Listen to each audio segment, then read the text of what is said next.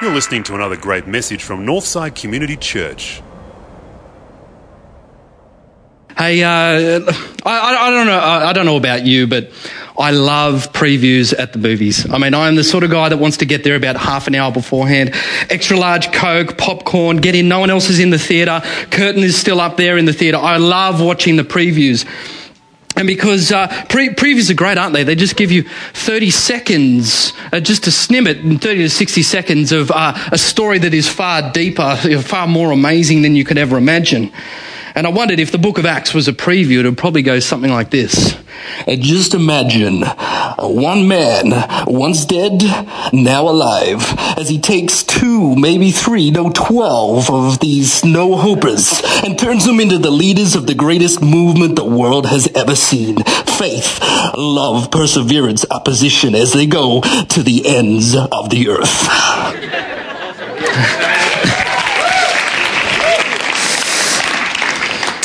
Hey, God's, God's, God does, God has created a trailer, a preview for the greatest story that has ever, ever been told. And you don't go to the cinemas to go and see them, you go to his church.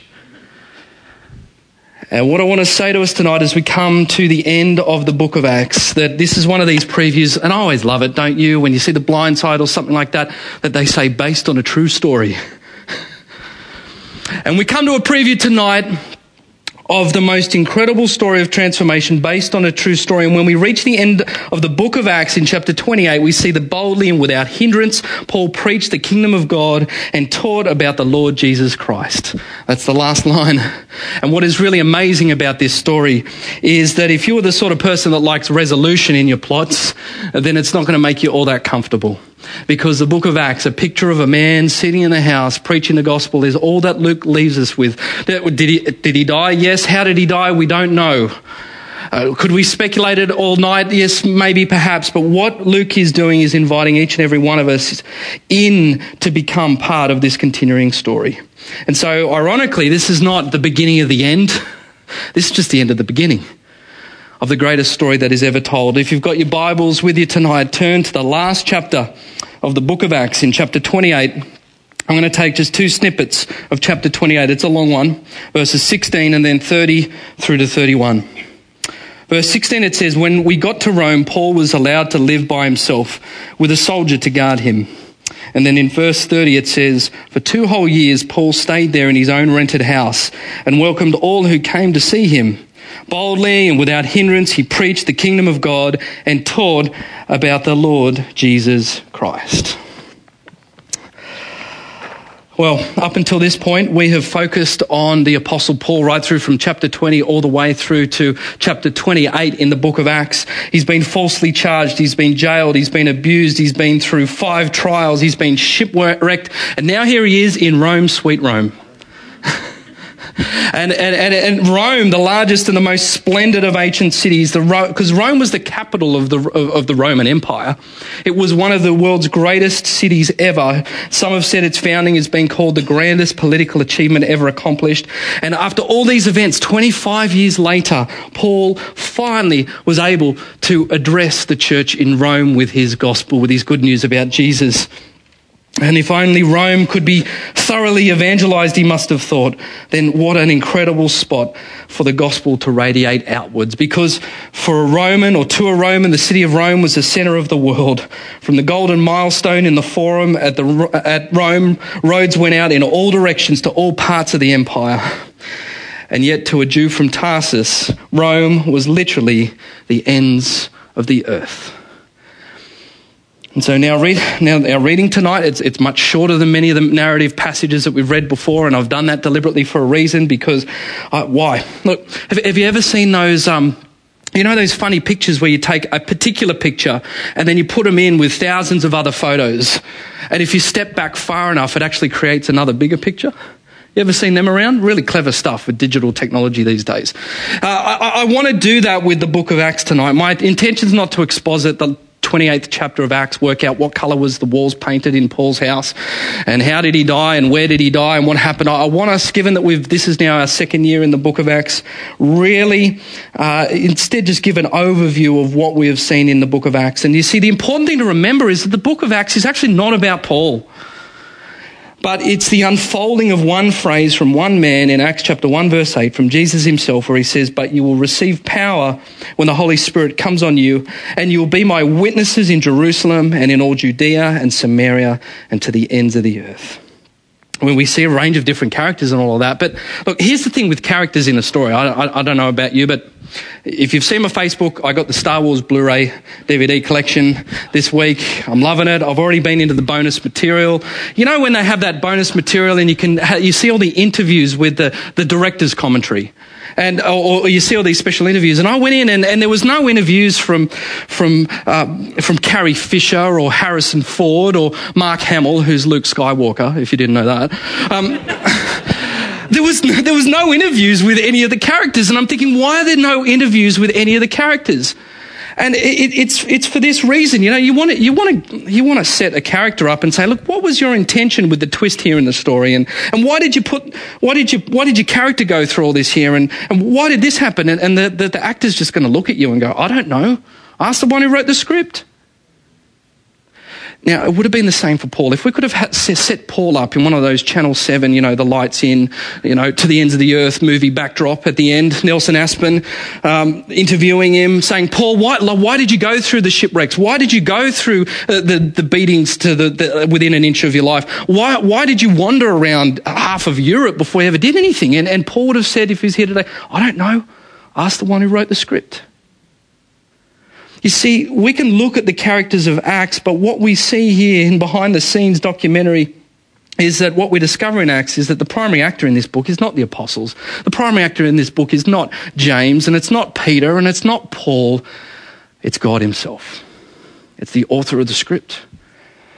It's, and so when we ask what is the meaning of the true story behind the Acts, look, Acts tells us not so much, and it does to some degree tell us who we are and what the church is about and how the church should operate and what the world is, but it tells us most of all who God is. And what we see in Acts is that our God is a missionary God. Our God is a sending God. A, a, a God who from a long time ago in a galaxy far, far away, no, no, in, in, in, Acts, in Acts, we see a, a God in mission.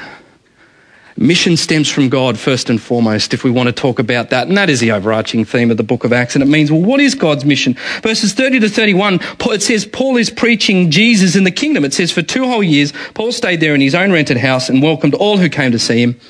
And boldly and without hindrance, he preached the kingdom of God and taught about the Lord Jesus Christ. What does it mean that Paul's preaching Jesus in the kingdom? At the, at the broadest level, the plot summary goes like this. The, what he's saying is he, he's preaching a story that says, I have broken into the world. This is God saying, I've broken into the world to rescue and restore it. And so when you talk about mission, it's easy to get caught up in the d- details. On one side of the fence, it's like the orphans and the hungry and the sick. And on the other side of the fence, on the conservative side, is the preaching and the teaching. And, and, and look, why does a Christian do anything in regard to mission? Of, of course, it's to reach out to the sick, but you know, at the Macquarie Centre, the, I saw the body shop can can do that just as well. The body shop can do social justice just as well as the church. And of course, it's to preach and to teach, but Anthony Robbins can preach and teach a heck of a lot better than I could. You see, any, any, any Christian, why, why, why do we do anything in regards to mission? Our mission is, get, is to get the world to believe Jesus' mission. And, and, and whether it's in deeds of justice or words of teaching or in community, everything we do as a community is to get the world to be in love with Jesus' mission. And, and, and, and that is that, that Jesus was not just born, but he was sent. That he wasn't some guy who was born into the world to teach people how to love each other and be nice and live in community with one another. But he wasn't not that, that he was not just born, but he was sent by God himself. And everything that we do as a community is to convince the world that one of the most, in fact, the most significant person in human history was sent from God. And why is this such a big deal? Because the gospel is so sweeping. The, go- you know, the funny thing about the gospel is the gospel is it's far more optimistic than the religions of the world, and it, it's it's far more pessimistic than the non-religions of the world. You see, the Christianity is far more optimistic than most of the world's religion because when most of the world's religions look at life, they say, well, you can't fix this mess and you've got to escape the world. And so if you live a certain way and, you, and you're with God and you do the right things, then just bide your time and then you're going to float away off into the clouds. But, but, but mostly the, the purpose of world religion is to escape. That's, that's, it's, it's, it's pessimistic approach to life. It says this world's an illusion and it's not important. It's a place where you connect for a period of time, but if you do the right thing, you're going to go on to some better things one day. You see what I'm saying? It's, it's, it's pe- pessimistic. So Christianity is more optimistic than the world's religions, but it's far more pessimistic than non-religions, than, than secular people. To the secular people, it says, you know, come on. The, please, the, the, the, the, the physical world's broken. You see, the secular world says, look, it's the Michael Jackson heal the world principle. You know, we can just um, make this world a better place for you and for me and the entire human race. You know, it's, it's the heal the world stuff. And if we just band together and if we just cure poverty, then all this stuff, we can fix it. And Christianity says, come on, have you, have you, have you seen the world? It's broke. There's, there's decay. You know, sadly, as we heard tonight in the testimony, there's physical decay. There's social decay and the violence that's going on around the place in this city at the moment. There's psychological decay with the mental health problems that our, our country is facing. There is something deeply wrong here. Uh, the, the, the gospel is far more pessimistic than the sort of heal the world optimism of non religion. But here's the thing yet the gospel, the whole Bible says, in spite of its brokenness, God loves this world. And the, and the prophets of the Bible say someday the Lord Himself is going to come to heal the physical brokenness and the social brokenness and the psychological brokenness. God is, God is, is coming to fix it up. And the mission of God is this, is that He's not going to abandon this world. He's come to rehab the world. He's come to rehab the world. When God appeared in the flesh, in the person of Jesus, He broke the barrier between this sort of real and ideal that religion and non-religion has. You know, the ideal becomes real in Jesus. He dies on the cross and he breaks the barriers of brokenness. He, he rises from the dead and he, he, he breaks the barrier of, of, of the brokenness of death. What's he doing? Jesus says, I've brought the kingdom of God. Not through politics or technology and not through legislation and free markets and democracy, through anything except, except I came and I died. You know what Jesus was? He was a blues brother. He was, Jesus, he said, I am on a secret mission from God. You know, uh, Jesus considered himself one sent on a secret mission from God. A divine conspiracy, as Dallas Willard puts it. And, and Jesus himself reveals the most incredible and unique thing about Christianity, and that is Jesus says, I've, I've come on a rescue mission from God, and I call you to join me. And so, if, if, if, you're a Christian, the unfolding of Acts chapter 1, verse 8, Jerusalem, Judea, ends of the earth, my witness, it means if you're a Christian, that means you too. And so, uh, uh, th- there's two implications of this tonight. If God is a God who is in mission, if God is a missional God, then there are two implications for us tonight. There's a corporate implication and there's an individual implication. You see, there's a corporate implication for us first. Look, one of the questions lots of people ask around the place is what is the role of, of the church in, in, in mission? God's mission. And some people say, look, you don't need the church. I'm passionate about trafficking and I'm passionate about poverty and I'm passionate about orphans. And the church does a hopeless job at that. I don't need the church. I'm going to do this myself. But what, what I want to say, here's the thing. What I want to say tonight is, is apart from the church, you're not going to be effective in mission. Here's why. You know, Jesus in John chapter 17, verse 21, he, he prays for his followers and says to the Father, I pray that all of them may be one. Why would he say that?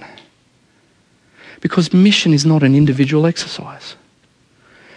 And in, in, verse 21, you know, he's, he's saying, just as you're in me, I'm in you, may they also be in us, so the world may believe that you have sent me. So the world might believe that you have sent me. You hear that? It's saying that the world will believe that Jesus was actually a blues brother on a secret mission from God, and that we are too, not by the level of our individual activity, but by the level of our corporate unity. Mission is not an individual exercise. And so, you know, it, it, it, what, what does Jesus say in the Sermon on the Mount? You're the light of the world, but what does he say? You're a city on a hill. Ever thought it's very difficult to be a city all by yourself?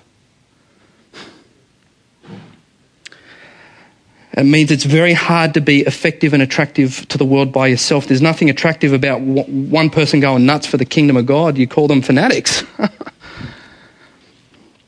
but genuine, loving communities, on the other hand, that are showing the world how to do life, you know, um, money and relationships and, and, and power from a kingdom perspective. Now, that's a different story. So, the, what, it, what it means for us tonight is that the quality of our community here will be the secret of our mission. I've said that before. Mission's not an individual activity, but it's done in corporate unity. And apart from the church, you're not going to be effective in it, as effective as you can be. I'm not saying you can't do mission totally by yourself, but it, it means there's two ways to look at the church. And, and one of the ways a lot of people look at it is that they say mission is a function of the church. In other words, mission is that little area of the church that someone heads up and they're the mission director and they think of cool mission things to do. And as long as we get enough people off into that side of the church, then I'm doing my bit. Mission is a function of the church. But, but, but guys, have, if, if, if, you, have you looked at the book of Acts?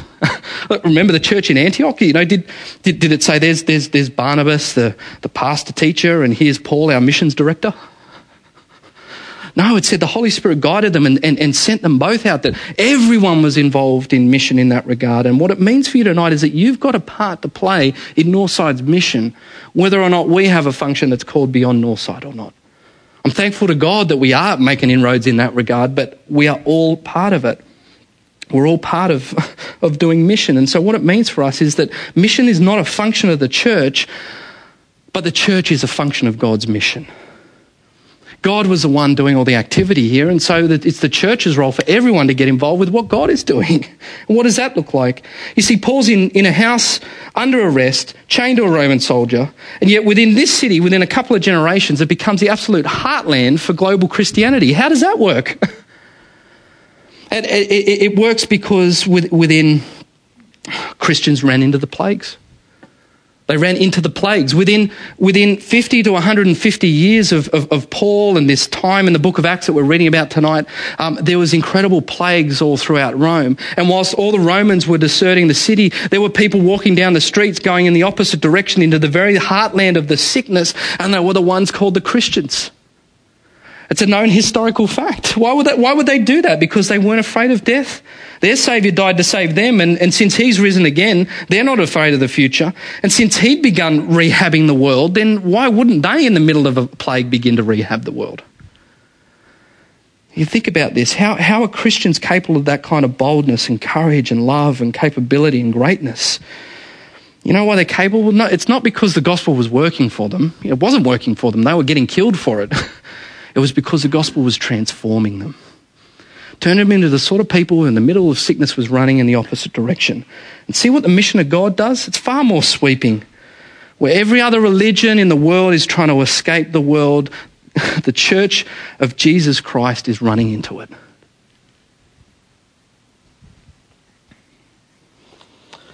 So if one person had to run into the plagues and died, that'd be maybe it's noble. Some people would think it's idiotic. But the Romans stood back and they saw a hundred, no, a, a, a thousand. Something's going on here. There's, there's a story behind this. People in Rome began to ask, what is it? There, there's corporate implications to mission. You're not going to be effective if you try and do it by yourself. Mission's not a function of the church. The church is a function of God's mission. And then finally, there's individual implications for, for God's mission tonight for us. Verse 16, it says, When we got to Rome, Paul was allowed to live by himself with a soldier to guard him. Now, if you follow Paul in the book of Acts, it's sort of like a, a, Corrs approach to ministry. The Corrs, you know, the Irish band. They sang that song, Go on, go on, leave me breathless. Go on, go on. Um, Paul leaves you breathless. So I had to say the Corrs, by the way, because Paul Dunn said that I had to mention the Irish in the sermon tonight, given Australia's loss to the Wallabies. So, Maxie, if you're talking to your dad, it's been done. But getting back to it, Paul would leave you breathless. This was a guy who was constantly on the move. He was constantly around doing ministry. And surely the worst thing that could happen to this guy is that he'd get stuck in a house for two years. And yet here we discover on, on, on getting to Rome that he's confined. He's stuck in the house. You know, where would he go? And I, and I, and I bet the devil would be rubbing his hands saying, I've got him now. I've got the gospel now. It's not getting out from here. I've trapped him. No, it, it, it wouldn't have worked like that. Probably worked like this. Every morning a soldier would have come in and said, Caesar is Lord. Paul probably would have said, Well, with due respect, dear soldier, no, Christ is Lord. And, and, and, and the soldier would say, I knew you were going to say that, Paul. I knew you were going to say that again. And Paul would say, Do you believe it? And he'd go day after day after day for two years. Boldly and without hindrance, he preached Jesus Christ and the kingdom. And here's a question How did he continue so diligently under house arrest for two years? I mean, uh, this guy was a pocket rocket. This, this guy was always around the place. He's constantly on the move. How could he have not gone stir crazy in that place? And the answer is Paul had a mission. Paul had a mission, and the implication for you tonight is that you need a mission. You need a mission. what do you mean when I need a mission? What's that? A mission's when your comfort and your position and your safety and your needs run second place to some greater cause in your life, when there's something or someone more important to you than your own interests. Hebrews chapter 12 says, But for the joy set before him, Jesus went before the cross and endured it, scorning its shame, and sat down at the right hand of the Father. There's a paradox here. We hear that the, there was a cross set before Jesus, but there was also joy. And in the joy, he endures the cross. Why? Because Jesus had a mission. Jesus had a purpose and a cause that was greater than himself, and it was you. So you're asking tonight, why do I need one? Look, you've got to have one because you've got to have something more important than yourself and your own selfish desires to live for. Why? Because your future, we've talked this through before, this is the definition of, of Christian hope. Your future determines how you act now. Your future, what you believe your future to be, completely shapes what you believe now and how you act. How else could Jesus endure what he did? And we see the same principle working in Paul's life day after day for those two years. That his future, he had a mission, a clear, future, a clear view of his future in God's kingdom. And it affected how he lived now. Jesus' kingdom, Jesus' kingdom, Jesus' kingdom. He keeps preaching the same thing. Guys, let me ask you tonight. Look, if, if, if you live only for the sake of your own interests, what, like, what sort of life is that? your own comfort and your needs. What, what is compelling about that? You, know, you don't say to, look, when you ask kids what they want to do when they grow up, you know, do they say, look, I hope I get a desk job in which I can really be the, be the shaper of um, all my self fulfilling needs? they, they, don't, they don't say that. They say, I want to be an astronaut. I want to be a fireman. I want to be a princess.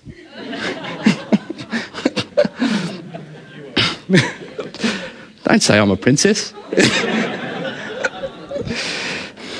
Come on, we, we know it deep down inside. We all want to live for something greater than ourselves, than our own self fulfilling needs. You know, what sort of life is that? If you want a big life, you've got to get into mission. It was true for Jesus, true for everyone. And the alternative is a diminished life, a, a fading life, and a, a, a wilting life. What do you mean? Look, we, we, we live in a generation in which we've you know, isn't it true of the, the nature of our generation these days that like the, the whole purpose of life is just to find your, the, your means to fulfilling your own needs and your own happiness? And, and we see this incredible paradox is that we, we, we, people are just as unhappy as ever in the midst of that because when your needs are the most significant thing in your life, it's not long before you realize that your life is not making a difference for anyone else. And ironically and paradoxically, you, you, you become to feel even more insignificant. The paradox is if your needs are the most important, you actually feel less important. You've got to live for something bigger than yourself. What does that look like? Look, I, I, was over in America at the beginning of the year in Florida. I went to this place at uh, Cape Canaveral. It's called the Kennedy Space Center.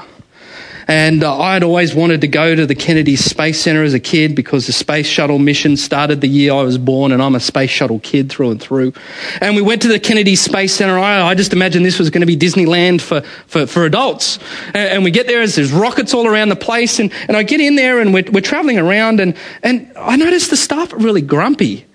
I, like I'm talking to the lady and I'm thinking if you're working at Disneyland, this would be awesome. And she's literally just throws the change across the counter and, and people couldn't be bothered sweeping the floors and there's tumbleweed going through the middle of this place. It didn't look like Disneyland anymore.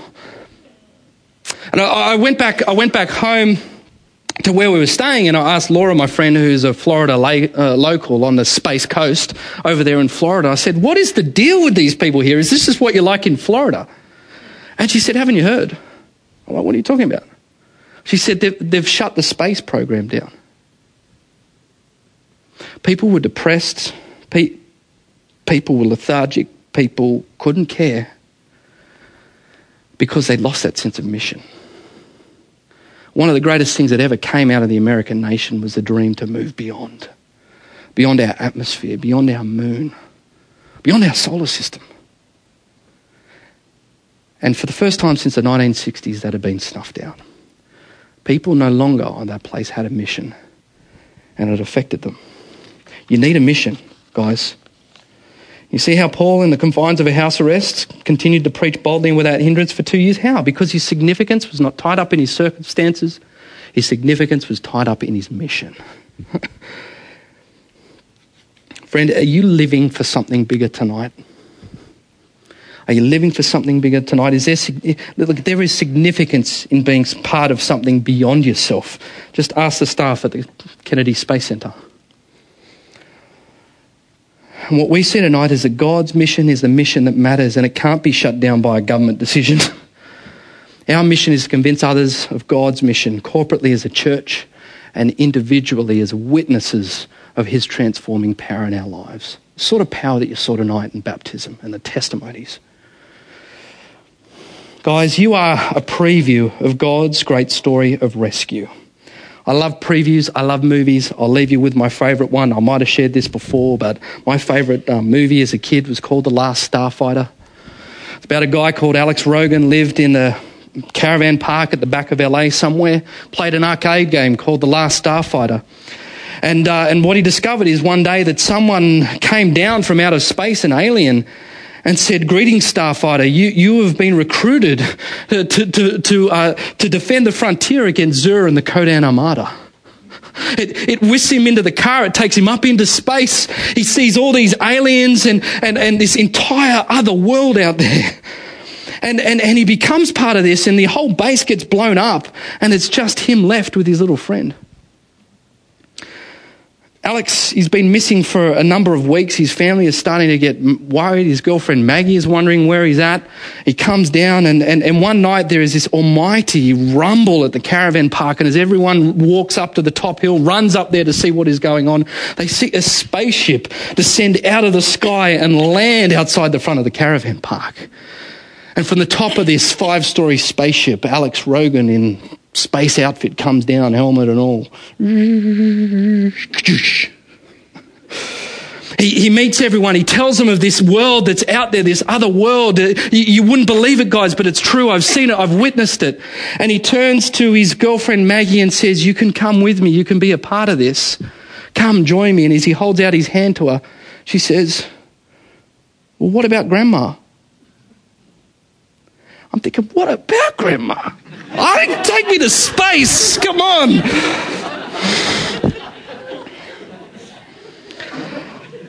Guys, the book of Acts is not so much about the beginning of the church or people of great faith, but, but the God, like a spaceship, came down and landed in the middle of a caravan park. That's what Bethlehem was for crying out loud.